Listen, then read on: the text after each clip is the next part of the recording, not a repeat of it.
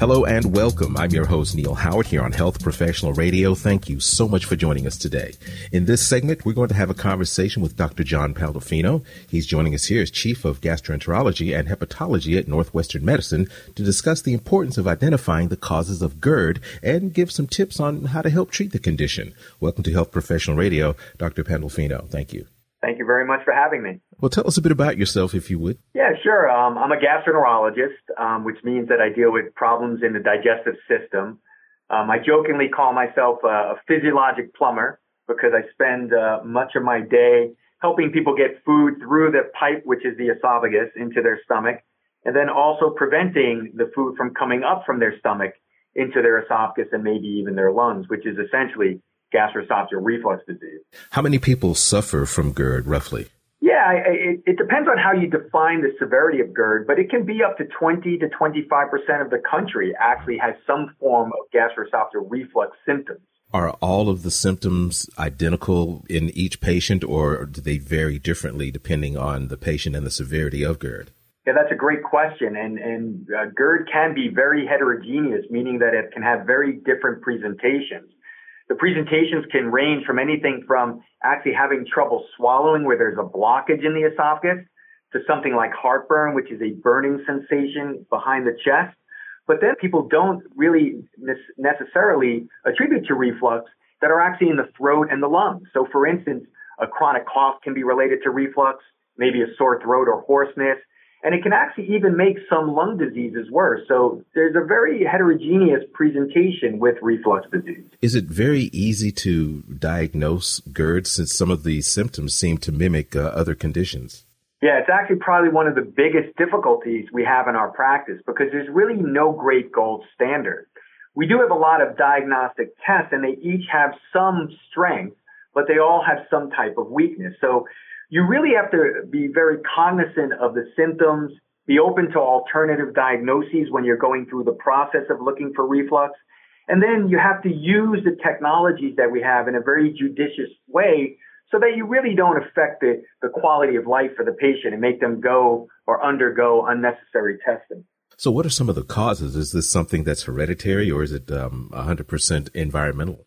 Well, although reflux, most people attribute to acid and acid reflux coming up into your, your chest and your esophagus, it's really a disorder of anatomy and physiology. What happens is that you may develop a weakness at the end of your esophagus, which is essentially your anti-reflux barrier. And that could either be a hiatus hernia where a little bit of your stomach kind of goes through the diaphragm and gets into your chest. And sometimes your lower esophageal sphincter can also become weak.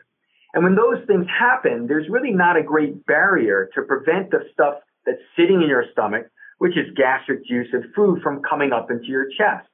And that's really reflux. Reflux is the movement of that gastric content into your um, esophagus and then potentially even eventually into your throat and then maybe your lungs.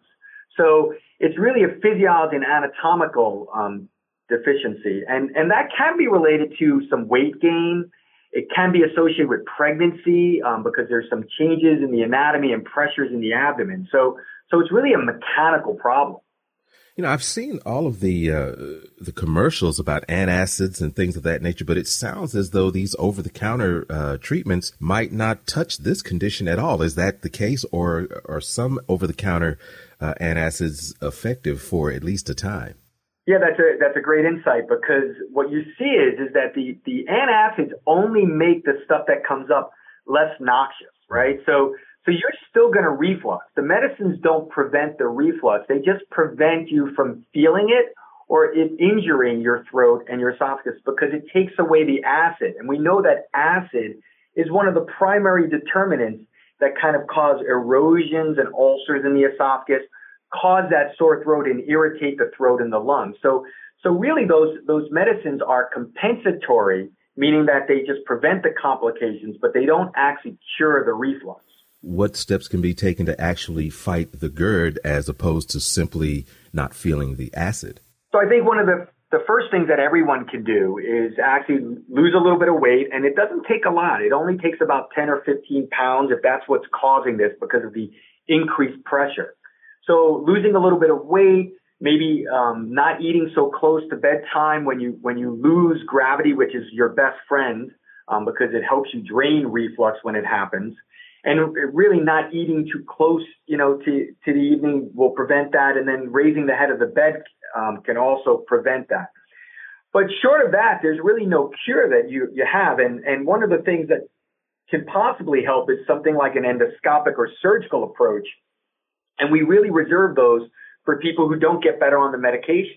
So, uh, apart from surgery, surgery, what is Northwestern Medicine doing to, to help patients, um, maybe with surgery and above and beyond? Yeah, so at Northwestern, we really focus on having this personalized approach to reflux disease and really using precision medicine. And what that means is we start from the beginning. What type of symptoms are you having? Because you'll address and treat symptoms differently. So it would be illogical to think that I would, would treat a blockage in your esophagus the same that I would if you had a sore throat. I mean, they're very different presentations. Some would require endoscopic therapy. Some would require just medicines alone. So really we focus on what kind of symptoms you have. And then we put you through a very precise evaluation that's focused on defining the abnormalities. And by doing that, you may leave my office with a referral for a surgeon or actually referral for one of our psychologists because we know that there is a very um, deep and important relationship between your brain and your gut. So many people can reflux, and depending on how severe their symptoms are, that might be related to their underlying anxiety about the symptoms and also just some very um, hypervigilant like effects. So we use these behavioral approaches like cognitive behavioral therapy, relaxation techniques, and even hypnosis to kind of shift your attention away from those symptoms. So really, when you look at it, we really focus from start to finish the brain, the gut, lifestyle modifications, medications that ta- tackle the abnormality, and then surgery if we have to fix your anatomy and physiology. So stress and just worrying about the condition can trigger these symptoms. Yeah, it certainly can. In fact, you know, what happens is I, I think, and, and how we explain it to patients is that if you start to think about this a lot more often, you feel it. We swallow all day, we reflux all day, but you don't feel it. And if you did, you'd actually go crazy. But when some people start to actually feel that particular phenomenon, they key into it and it becomes like a, a, really bad vicious cycle. And we can break that with some behavioral techniques. And, and really our group um, has been pioneering in looking at this relationship between the brain and the gut, specifically in reflux disease and esophageal problems. Is this new approach the the newest uh, treatment option? Are there other treatment options uh, out there for GERD? Yeah, so I think certainly the brain gut is something that's becoming more common, but it's still pretty novel. There are some other advanced um, approaches that are both endoscopic and surgical. For instance, now we can actually do something called a fundoplication, which is making a valve at the end of your esophagus through the endoscope. So non-invasive, you don't need any scars. Um, uh, can be done in less than two hours and, and shown to be pretty effective in reflux. And then there is another technique that's surgical, but a little bit less invasive. And it's nice because it's reversible where they can put a magnetic ring around the end of your esophagus, and that'll actually prevent reflux. So those two new approaches are, are, are newer advances that can help you if you have significant physiologic and anatomical problems that are just not responding to lifestyle and medications.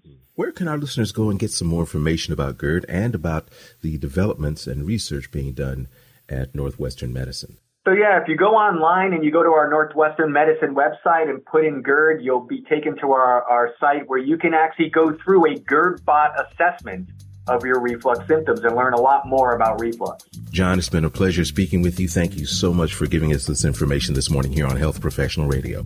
Thank you very much.